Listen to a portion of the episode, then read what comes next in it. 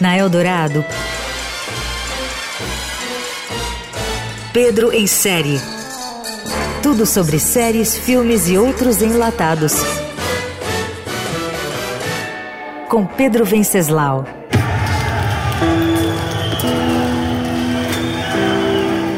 Miguel Palacios, toda uma celebridade. Série mais popular da Argentina atualmente, El Marginal é um tesouro escondido no cardápio da Netflix que chegou recentemente à quarta temporada e já tem uma quinta prevista para o ano que vem. Para quem não conhece, a produção lembra um pouco o clássico Prison Break, mas com uma pegada mais violenta, suja e muito realista. A força da série está nas disputas de poder e nas relações que se constituem dentro do ambiente hostil e corrupto de um presídio portenho.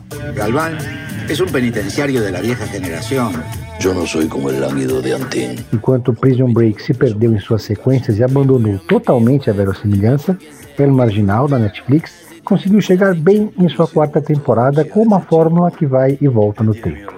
Pastor, o ex-policial infiltrado na cadeia da primeira temporada, reaparece na quarta e reencontra os antigos desafetos em outro presídio, já que San Onofre foi consumida pelas chamas.